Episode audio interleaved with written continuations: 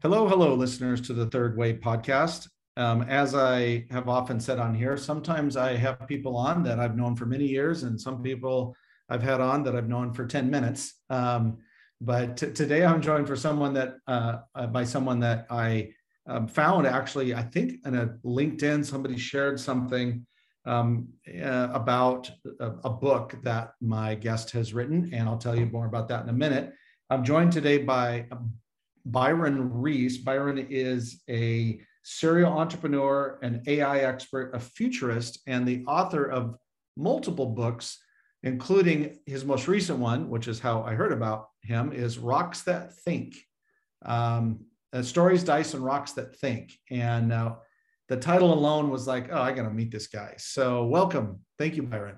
Thank you so much for having me. And you and I are both in Austin, Texas, uh, which is also uh, a rarity for the people that I have on that we're in the same locale.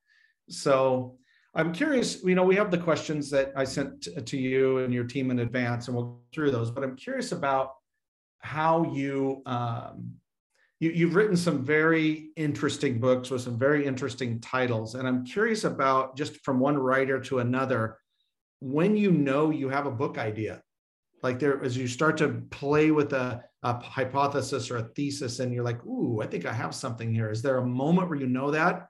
Or is it just something you know, tell me about that.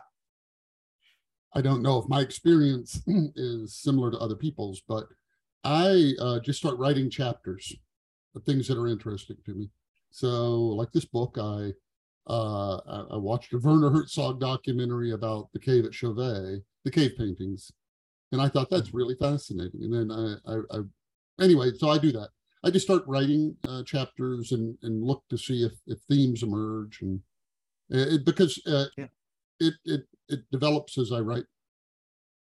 Yeah, interesting. Yeah, I I found um I mean this is the first book of yours that I've read, and I found that reason I asked that is there is some it's it's it's unique to find writers that write uniquely you know there's some great writers out there but a lot of writers these days are more curators. Like i like ryan holiday's stuff but he's more a curator of other people's ideas. And malcolm gladwell's kind of a curator as well as uh, brene brown even you know i could go down the list but you have this very unique way of writing that um, it kind of reminds me of like aldous huxley more of his style of writing. It's you know if, if aldous huxley was going to write a book about the future you know it's very um, clever. You have clever turns of phrases, and I I find that a sign of uh, brilliance. So, um, well, let's dig into the questions. The topic is mastering the future, which I say somewhat tongue in cheek because you know you can't really master the future, but the way that you think and the way that you write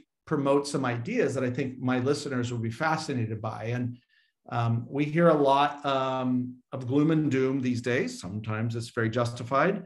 Um, and sometimes, though, you hear thinkers like yourself or Steven Pinker, who and some others that have an optimistic view of the world. And so, my first question that we'll answer is, what makes you hopeful about the future of humanity from where you, from where you're sitting? You know, I'm I, I don't think I'm reflexively an optimist. I'm not. I'm I, I'm not that guy that's like, oh, it'll turn out okay. Every cloud mm-hmm. has a silver line. Like uh, you know, I've, I've, I've, I've had to, mine goes, my optimism goes on trial quite frequently. That said, I'm an optimist for, for three reasons. The first uh, is historical. If you look across the span of the last 10,000 years, or the last thousand years, or the last hundred years, you can't help but to notice a trend of things getting better. Yes. And I don't know that a lot of people would disagree with that. Uh, they might say it's stopping or something, but that's my first thing is that history is kind of on uh, the, the side of the optimist, I think. And then second, um, you know, there was a time, probably 80, 80,000 years ago, when we hit a genetic bottleneck, a population bottleneck, and there were probably just a thousand mating pairs of humans left. Like we were an endangered species. Mm-hmm. And now here we are. And you say, well, how did that happen? Because we aren't the strongest or any of that. And it happened in, in, large part because we learned a trick. We learned a trick of how to magnify what we are able to do, and we call that trick technology. So even though your body only has 100 watts of power, we figured out how to build a world where you use an additional 10,000 watts. Right. And that's so I think technology will continue to get better. I think that's my second thing. Um, and and I don't know that's that is yeah, the technology will will continue to get better to the point when we know everything. And I think we're pretty far away from that. And the third one is uh the people are basically good.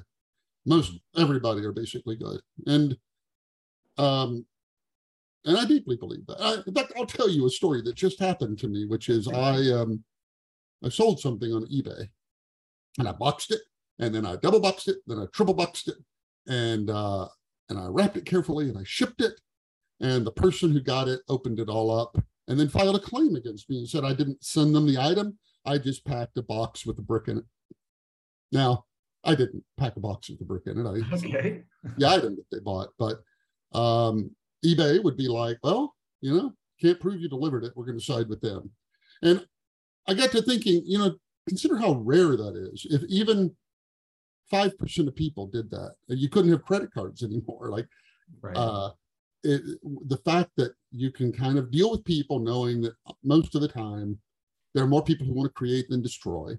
Mm-hmm. Uh, most people are good and want to want to help other people. We're social species, so things have been getting better we our our his, I'm wrapping up here. Our, our historical situation has been that uh, one of scarcity. There's never been enough of the good stuff for everybody. Not enough food for everybody. Not enough medicine. Not enough leisure time. Not enough education. And so some people get it and some people don't. And that's like this world. But uh, we now we make enough food for everybody. Now we don't get it to everybody, but mm-hmm. you know we we uh, we, we can achieve. I'm, I'm really fascinated by utopias. I read a, a lot of utopian literature just to see what do people regard as right. the ideal world. And when you go back to the 1700s, which is when it all began, um, they had these crazy ideas like, uh, wouldn't it be great if you got to pick your own rulers instead of having kings? And wouldn't it be great if you could have whatever religion you wanted? Or if if uh, you could marry the person of your choosing, or if we had legal equality between the sexes, or we had public education for everybody. All these things that, you know what, we're on our way to, to, to delivering on those. And then we get to come up with a whole nother list of, of things until one day, I think we're going to wake up in a world we can't actually imagine much better than, than it is. And, yeah. and, and then the last thing I'll say is, and then I hope you know, I look up in the sky, it sure looks like we live in a universe that's got plenty of room. Yeah. I would love to see a billion people on a billion planets. And, and yeah. I think that's our destiny and our future. Wow. That's so fascinating. Yeah, I um I think it's I think one of the things as a as a history nerd is that you mentioned like food um, or even medicine, uh, those were for year for th- hundreds and hundreds of years, thousands of years, were really related more to you know the tech eh, the, the inadequacies of technology. And so where i th- what's interesting and to me now is that we have uh, so we have distribution issues more than we have production issues and that those distribution issues are al- almost always related to power structures there that it seems like is that um, if you have an authoritarian um, uh, government um, they are using those those things um, as uh, tools or weapons um, related to you know how they maintain power, which is um, its own problem, but it's way different than a scarcity issue. I am not an optimist either, generally speaking. I would refer to myself as a somewhat paradoxically as a uh, optimistic pessimist or a hopeful pessimist in that I think we have to deal with the fact that there's a lot of things that aren't good in the world right now, but also it's misappropriated as a quote of Martin Luther King Jr.'s, but the light, the you know, the arc of time is long, but bends towards justice. And um, what I'm so I'm what I'm most hopeful about is is that people are waking up to understanding that, especially in developed nations, that that the existential angst is uh, unnecessary. And when you just unpack this a little bit about how much is reliant on the perpetuation of existential angst you know consumer based economies as an example or uh, what i call the dopamine industry which is you know streaming porn things like that. It's uh, that those are all designed to perpetuate the ex- existential angst. But you look at the volume of people that is exponentially meditating or practicing some sort of consciousness practice. It's it's an amazing hockey stick of of growth. And you know 20 years ago you couldn't even talk about emotions in business but now you hear about con- consciousness in business and conscious business practices and heart-based leadership from senior senior people not from you know some woo woo guru that they brought in and i think that's that shows that and and, and I'll, kind of the final thought for this question is for every level of consciousness that you reach, you have to recalibrate your systems. And I think what we're seeing now is a recalibration of systems. I think like the great resignation or what I call the great reprioritization is an example of that, is we're recalibrating our systems to match our new level of consciousness. And that the new gap isn't going to be about income. It's going to be about who's operating at low consciousness and who's operating at a higher consciousness level. And I use consciousness in the more of the uh, David Hawkins and Sam Harris version, not like you know Marianne Williamson. Uh, I say it more from a scientific perspective. So, yeah, I mean, the only thing I would add to that is uh, which, when you started talking about food, I think about the most depressing fact I know is that uh, nearly eighty percent of all hungry people in the world uh, live in countries that are net food exporters. So it's not a distribution problem, and it's not usually even an authoritarian problem. It's just you you don't starve to death in the modern world because you have no food. You starve to death because you have no money, and oh, the, the countries can sell the food abroad. It's not a conspiracy. They can just get more money for it elsewhere right. than they can afford to pay, and yeah. that's why, with the exception of sub-Saharan Africa, which really does have uh, um, infrastructure problems about it, but the hungry people in the rest of the world are living in places that see we don't have a problem with uh with food. We have a problem with with our hearts. Yes. Well said. Well said well kind of going into that is the second question is you can think of mindset or heart set if you will is um, what do you think is the current mindset or thinking that is the greatest threat to the future what is a prevailing uh, paradigm that is actually a threat to the future I would I would uh, put at the very top of that list. Uh, I, I just gave this, you know, um, soliloquy about how this utopia is possible. Right. Uh, one, the two things that could keep it from happening are uh, one, some big rocket in the planet killing us all, but can't do anything about that.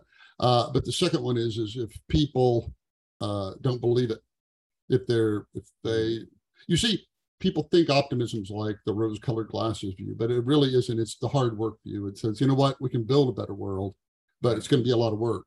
The pessimist view is, why bother? Like you don't polish brass on a sinking ship. So yeah. I think it's this uh, this um, malaise that I you hate to put it on any one thing, but I, it has to be something related to this kind of 24 hour news cycle of bad and bad and bad and bad. There's something called black cloud syndrome where people overestimate the odds of something bad happening to them, like getting murdered or something. Why? Because they just see it constantly, constantly, constantly. And so yeah. I um I have a lot of confidence in this uh, generation that's coming up.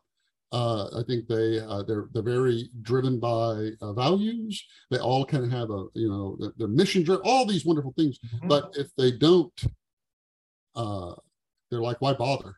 If they yeah. if they give up, like I can never never own a home and I'm never gonna have a family.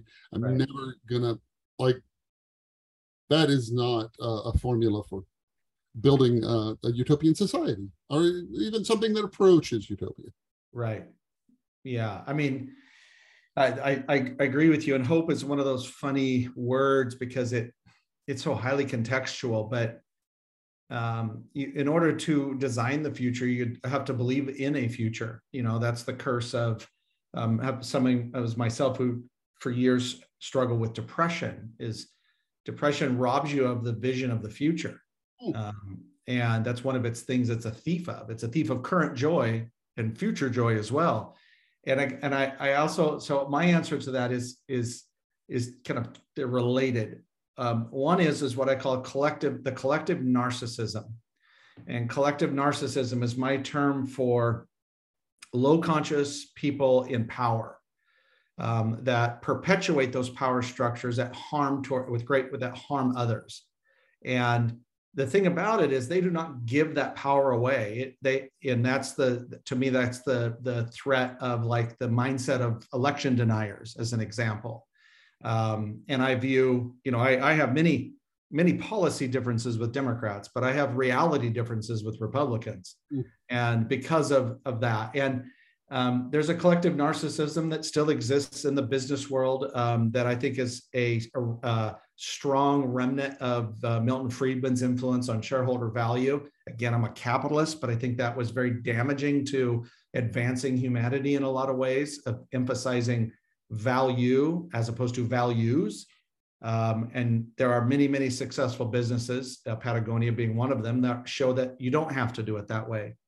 So that's collective narcissism. Related to that is this threat. I've read, I've had people on, and I've written about it at length. Is Christian nationalism, because when you give people that are extremist in their religious views positions of power, they will use it to harm other people. It's an it's an inevitable descent into madness, and um, that's why I think these next few, at least in the United States, next few election cycles are are critical, in the sense that we need to be able to uh, we, we, I'm not a populist, but I do believe we need to be, we need to show the voice uh, of what we actually believe in as a as a society. I I often say that moderate, reasonable people are the most are the largest unrepresented group in the United States, and so I think that Christian nationalism in the form of U.S. government in particular could do could do um, regressive damage to the country. And I don't say that with any ideological bent. It's more of this is what happens when you give mentally ill people power. Um, and, and history is full of examples of that, in, in my view.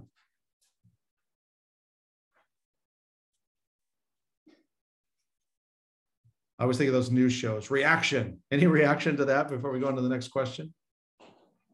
I, I, I was recalling an article that, um, and that's why I paused as I was trying to think of the citation, but it was basically saying we aren't really getting more polarized, uh, even though you think that, uh, even though it seems that way. What's happening is the people on the extremes are getting noisier, and everybody in the middle is just like quiet. Yes. Like, I don't want to get involved in that. Um, and so it gives that illusion that, you know, I don't I, I, I think about like all that compared to like my reality living in a neighborhood where I know all my neighbors and they, uh, you know, they have all different beliefs and they're all different backgrounds and all of that. And you know what? We all get along just fine. And when we don't, it's, you know, about when you put your trash cans out at night and stuff like yeah. that. like, um, to somehow feel like they are the enemy or something. Uh, right. I, I, you know, I find most people are reason, like you just said, the, the people in, um, are the the unrepresented. Yeah, yeah, and I think that um, you know when we that the, the representation now is more um, like one of my mantras for in business is social pressure and market pressure are the same thing now. Um, you know, where we, especially as you mentioned, this next generation, you know, millennials and Zoomers, they they are much more values oriented than value oriented, and I think that, that that's the kind of pressure. Um, and you see that in business like here in Texas a few years ago when the, the trans bathroom bill was working its way through subcommittee. And most people don't know this, but it got killed there by the Texas Auto Dealers Association. They basically told the Republicans, if you continue this, we'll pull all of our donate all of our funding. And that killed it. And that was an that was social pressure and economic pressure and market pressure all working together which is, um, you know, I think that's a good thing when that happens. A different kind of lobbying, I guess you could say. Um, so, well, as we, I mean, as we think about this, we think about the the future. Back to this idea of of mastering the future. What would be your most surprising prediction of the future? Um, what would be something that you would you that would be yeah, just as I asked it, what would be a surprising prediction from you? A surprising, it's a surprise to me or would be to other people? Um, uh, both. You can answer that either way. Well, It's probably uh, not a surprise to you if you're thinking of it. So no, but it's like, oh my gosh, it never occurred to me that's what was going to happen. Yeah. Um, well, I start. I was going to start to say that I think in in this world full of people worried about us running out of jobs, uh, I think we have a our biggest problem is going to be there not going to be enough people to do the things that uh, we know how to do. Right. And uh, I've, I've written about that extensively, but really, I, I think I'm going to go with the different one, which is, um, you know, I'm an AI, artificial intelligence person. I've, I've written Yep. books about it, and I used to host this podcast on it, and I loved it because uh, the the big big a lot of the big people were, are still alive, right? It's such a young thing, and I could get these Right. people on the show that were uh, just you know I just bask in their knowledge, and in artificial intelligence, there's two separate ideas that always get mixed up, but they're two different things. Sometimes we say artificial intelligence, uh, we mean this thing we know how to do, which really we should call narrow artificial intelligence. It's a kind of technology that um, is very simple, actually. You take a bunch of data about the past and you look in it for patterns. Use those Mhm. patterns to predict the future. And it's kind of slow and laborious because you have to do one thing at a time. But that's how your spam filter works. That's how your cars routed through traffic and all of that. We know how to do that technology. And that's what 99% of the money is uh, spent on. But nobody's afraid of it. I mean, they're afraid what might do to jobs or something, but they're not afraid that like the spam filter is going to take over. And then there's this other thing called general intelligence. And that's uh, that's what you see in the movies, right? That's uh, C3PO from Star Wars. That's Commander Data from Star Trek. And that's an AI that can do what whatever we can do. It's like creative. And that is something we don't know how to build. And um and so I had all these guests on my show. And so 100% of the people would say we don't we we don't know how to build that. Um but that's the one when people say, you know, it's an existential risk. That's what they're talking about. So I would have these people on my show and I would ask them, do you believe it's possible to create general intelligence? And 97 out of 100, literally, Mhm. uh, of course. Um, and and uh, and I'm one of the three. I think it's impossible. Uh, I'm not one of the three. I agree with the three. I think it's impossible because because if you when I say to the 97, well, why? We don't know how to do it, and they're like, well, machines can have general intelligence because we're machines with general intelligence, and that's the core belief that under, Mhm. undergirds it is that people are machines.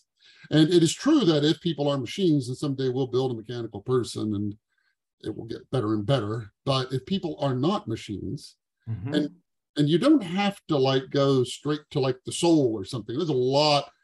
You've got the mind, you've got the brain we don't understand. It gives rise to the mind, and the mind somehow uh, has this baby is the source of this thing we call consciousness, which is your experience of the universe. You you can feel warmth, but a thermometer can only measure temperature. And so I actually don't believe we can build general intelligence because I think that we are not machines. And therefore, there are things that we can do that no machine will ever be able to do. And and Yeah. um, so that's my most surprising belief is Yeah. that after you know I'm a patent holder and all of that, Yeah, right, I right. don't believe that uh, general intelligence is possible. Yeah, I think that's so interesting because you know the technology, and I love how you started off the the um, the conversation about the um, exponential um, the multiplier that technology brings to humans, whether that's you know calculation power or or or strength power or whatever. Um, there's no reason to me that that's not going to continue to be the same. Yes, are we going to see more like robots making hamburgers? Sure. And I think what we're going to see is, and you would know this a million times more than I would, but I think you're going to see, as a result of AI and greater technology, greater automation, you're going to see the people that are going to be treated less like machines, um, that they're going to be in roles that um, that a machine could not do, related to what you said around general intelligence. Um, like truly relating, um, truly, uh, un, you know, being able to read the room, as it were, read energy. You know, that's another trait of of, of humans that is mammalian, I think, in its roots. That mammals can do that with each other. You know, they do it all the time, and we're just we we can do the same thing if we just pay attention. Um, but I think what I'm what I would say is the most surprising prediction about the future, and I'm not really a futurist, um, but is I think that we're not that far away. Maybe in and maybe in our lifetime, you and I are a similar age. Uh, in our lifetime, where there will be they will be able to quantify uh, consciousness. Um, you know the work that Jill Bolte Taylor has done with her uh, whole brain living and um, uh, some uh, some other you know I could just do a bunch of name dropping, but there's this sort of breakthrough field. It still hasn't proven per se. Mean, it's science, but you know, so everything's everything is iterative. But I think that once we understand that we that consciousness is part of who we are, um, it's why I've said somewhat tongue in cheek that it, both uh, atheists and religious people are going to be disappointed to find out that we're God, you know, and that that when we find out that consciousness is is real, it's a real element, a real part of the human experience. Then we start to realize then which of our suffering is optional. And I think that's the most empowering thing a human can arrive at. One of the most empowering empowering things is oh this is optional suffering i am choosing it and if you can if you if you're choosing it then you can begin to look at power structures and you know go back to what i said about you know power dynamics but to me that's the hopefulness um, that's out there is and it's all available i mean you can go listen to sam harris's uh, waking up episodes or or or um, insight timer you know jack Kornfield's app i mean there's so many different places to go to learn mindfulness has nothing to do with spirituality. That's powerful to me. Um, are you using consciousness there in its actual um, meaning that your experience of the universe versus um, is that uh, how how are you using uh, consciousness? Yeah, so I, I, think it is the experience of the universe. I am using in a very not in a very secular way. I would use that term more than you know scientific is that that there seems to be, and David Hawkins wrote about this at length, um, and Ken Wilber, which are kind of, you know, Ken's kind of a fringy guy, but that there seems to be this uh, spectrum of awareness. And um, and so as you raise your spectrum of, as you go up the spectrum of awareness, and Hawkins had a, a shame at the bottom, and enlightenment at the top, with courage in the middle your view of the world, your paradigm of the world begins to change. And this thing that is the way you experience the world, um, it begins to change.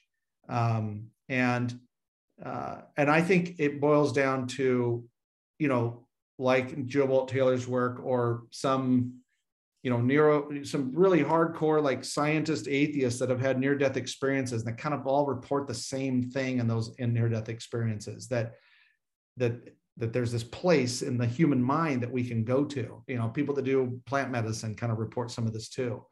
So there's a, pl- I, I, I think consciousness is a place in the mind uh, as opposed to something out there. Um, in my, and that's my view. I wrote a book on whether computers could ever be conscious, but I, I mean the word in its purely scientific uh, sense. I mean, it is uh, you know the the the ability to have a first person experience of the of the world and and the reason yeah. that uh, it used to be anathema to discuss it in scientific circles and now it isn't right. but um, the reason it was is not because the reason it's vexing is not because we don't know how it is that matter can have an experience there's right. a lot of things science doesn't know and, and right, you know, right. we'll get to that the reason yeah. is, is nothing in uh, physics uh, explains how matter can have an experience of something. I mean, you're made of the same elements that that thermometer is made of. It feels nothing. You know, it's dead chicken, and you're you feel warmth. Yes. Um, and whatever that difference is, that that that's the yes Magic. But uh, other people use the word to be like, oh, I want to reach a higher plane of consciousness. But that's, I, like I said, I wrote a book about if computers Yeah. uh, achieve it just in that narrow scientific. Yeah. Yeah. And I don't, I don't even think it's narrow as much as it's just specific to what you're talking about. And I think, I think both could be true at the same time. Both probably are true at the same time. Um, and, uh, you know, I think of the things like you take the, the neocortex and uh, that we have this ability as humans that we have several abilities that other creatures don't have that that we're aware of. Like for example that we can sort of witness our own evolution. We can watch our thoughts. We can watch our emotions. We're, it does not appear that other creatures can do that. Um, and there's a whole list of things that i wrote about a while a few weeks ago that are like that my only point to that is there's some intentionality there. There's some designed thinking there. So there's a reason for it. And i think part of it is is to two things. One is to discover your own uniqueness first and so that you can see the connectedness.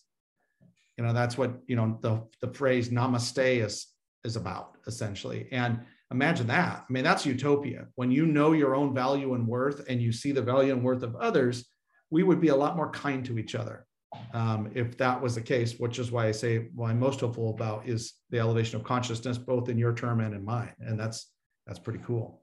So, any final thoughts before I hit the pause button? No, no, I um, no, a lot to think about.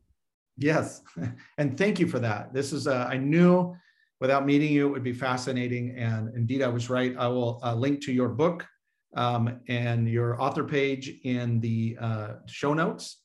And actually, let me interrupt you. I, I did think okay.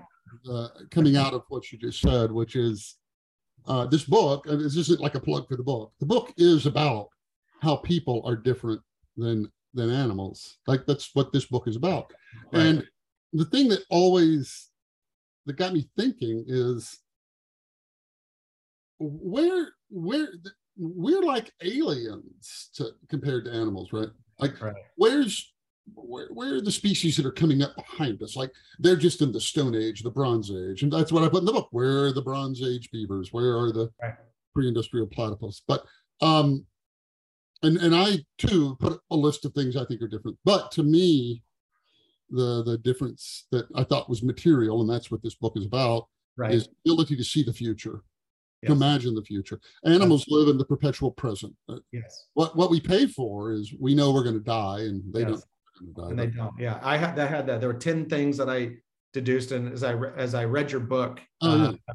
I was like, oh, that's affirming. I always like it when people waste way more credentialed and smarter than me. You know, I feel I can find some alignment. That's uh, that's that's so all, all of it to say that's uh, that's I think the cool question is like why are we so different than yes. uh, everything else on this planet? And why is there just one of us? Why yes. aren't there six intelligence? Right. And if indeed we are different, why do we treat each other like animals still sometimes? So uh, we will never That's run out of questions. What? Um, I've got a big countdown clock on my mantle. It says 24 and so many days until I have to turn this next book in. And that's what that book's about. Oh, well, serendipity. All right, my friend. Thank you so much for the conversation.